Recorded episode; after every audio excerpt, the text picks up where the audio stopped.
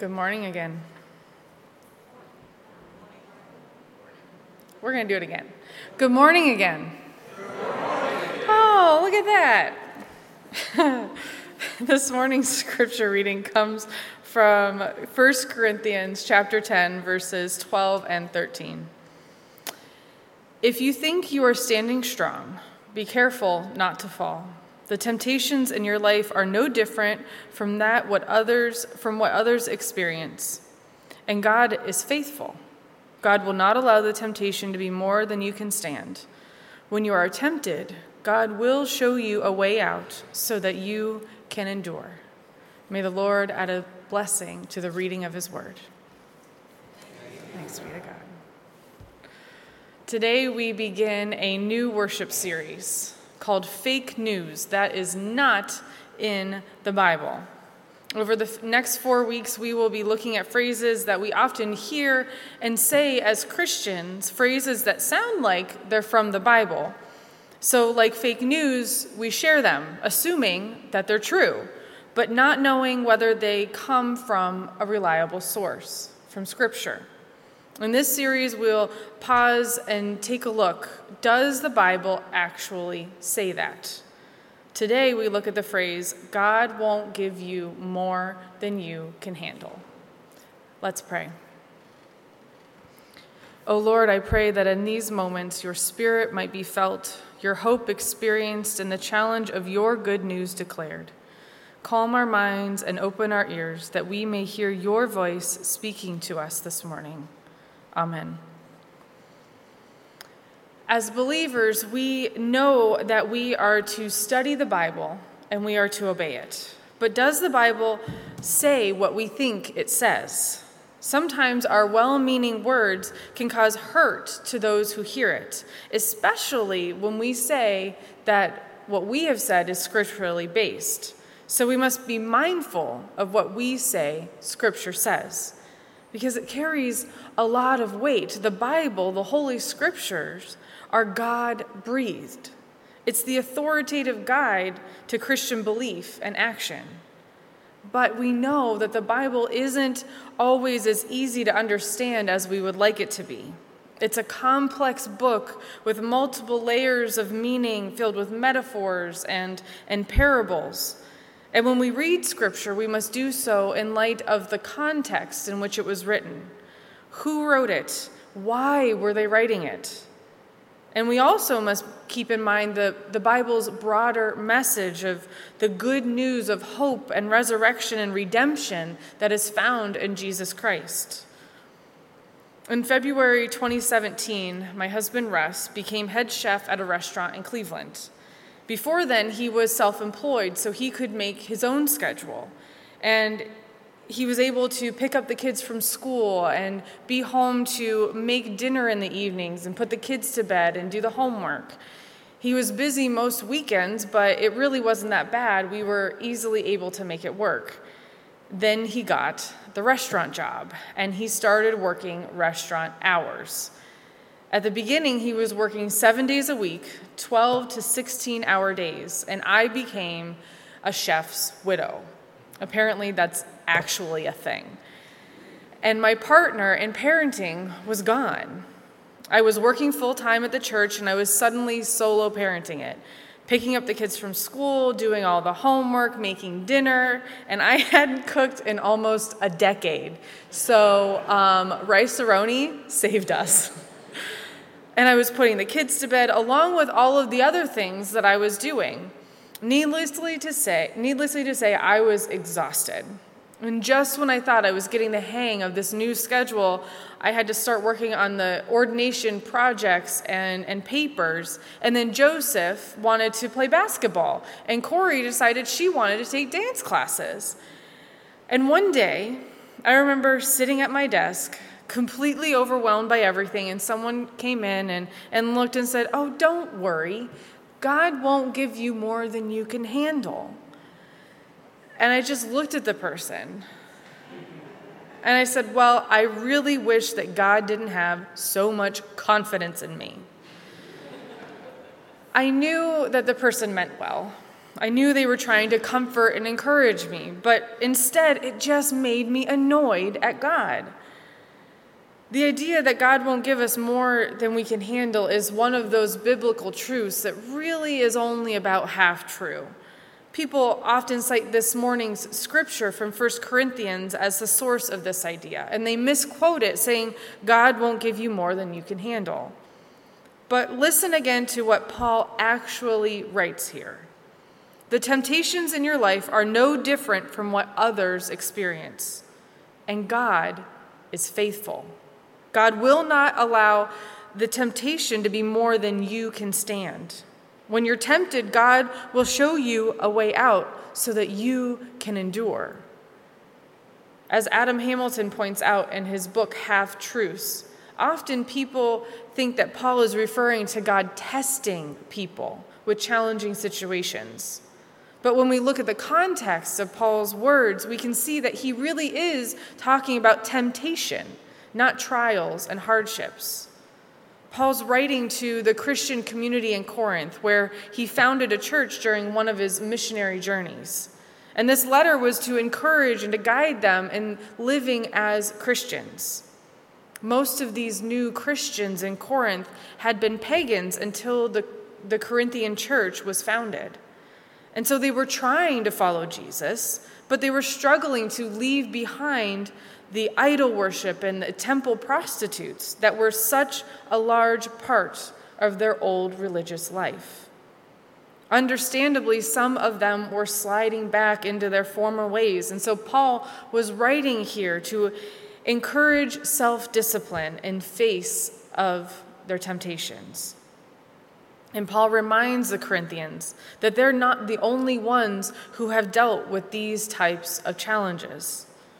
In the verses leading up to today's scripture, Paul reminds them that when the Israelites were in the wilderness, they too gave in to idol worship and sexual immorality. And then they faced the adverse consequences of their actions. Verse 6 says, Now these things occurred as examples to keep us from setting our hearts on evil things as they did referring to the Israelites. And then in verse 11, it says, These things happened to them as examples and were written down as warnings for us. Paul is telling them that their experience really wasn't that unique. Just as the Israelites were tempted, so too they would be tempted. And in fact, we will all be tempted at some point in our lives, probably multiple times during the day. The good news is that God won't allow us to be tempted beyond our abilities. God will always supply us with a way out so that we can endure the temptation. So, this passage isn't about God not giving us more trials and difficulties in life than we can handle. It's about God helping us when we are tempted, giving us that way out. The problem, though, is that we might not be looking very hard for the exit. Have you ever tried to change the way you eat? Have you? No one has ever gone on a diet or any, changed anything? No? I find that hard to believe. If you have, you know that temptation is real. Last year, uh, in January, Russ and I did the whole 30. So that means for 30 days, we committed to eating nothing but vegetables, fruits, meats, eggs, and nuts. No dairy, no sugar of any kind, no grains whatsoever, no beans, and no alcohol. The first few days weren't that bad because we kind of just sequestered ourselves in our house and we just ate our food and that was that. But then I had to go back to work and I had to go into the church office. And the church office is filled with temptation. All of the holiday leftovers were taunting me constantly. But since Russ was doing the whole 30 also, it was a competition, and I had to win. So I stuck with it. After a week, though, I realized that it was actually much more than just about food. It was actually about sin. Since Russ had started his restaurant job, I had become lonely. I was around people all the time, but I was still lonely. I knew that God often uses times of discomfort to help us grow, but I didn't want to deal with that. I didn't have time for that. And so I used eating as a way to distract myself from what was going on inside my heart and my head, just snacking and watching a show at night. But doing the whole 30, I took away those unhealthy coping mechanisms. And I was able to remove that barrier that I had unknowingly placed between me and God. And only then was I able to turn to God, to repent of my sin, saying, I am sorry that I did this. Please forgive me, and then be made whole and complete with God again. Sin is really anything that distracts us from God, anything that keeps us from being fully whole and alive with God. It can come in many, many forms excessive eating, alcohol, sex, gambling, busyness, social media, anger, resentment. Many of these things, they're not actually bad in and of themselves, but they become problematic when they are used to distract us from God or as a numbing device. I wonder what sin is keeping you from wholeness right now? We all experience temp- the temptations of sin in our lives. Sometimes, to explain why we experience these temptations, we assume that God has given them to us to test us. And then to comfort ourselves, we say things like, God won't give me more than I can handle. But God does not tempt us. We do a pretty good job of that ourselves. In the book of James, scripture tells us God is not tempted by any form of evil, nor does God tempt anyone. At some point in our lives, we will experience situations that are truly more than we can handle.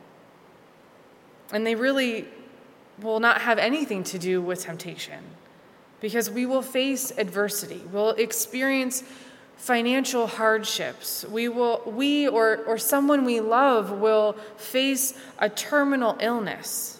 We might struggle with debilitating depression or suicidal thoughts.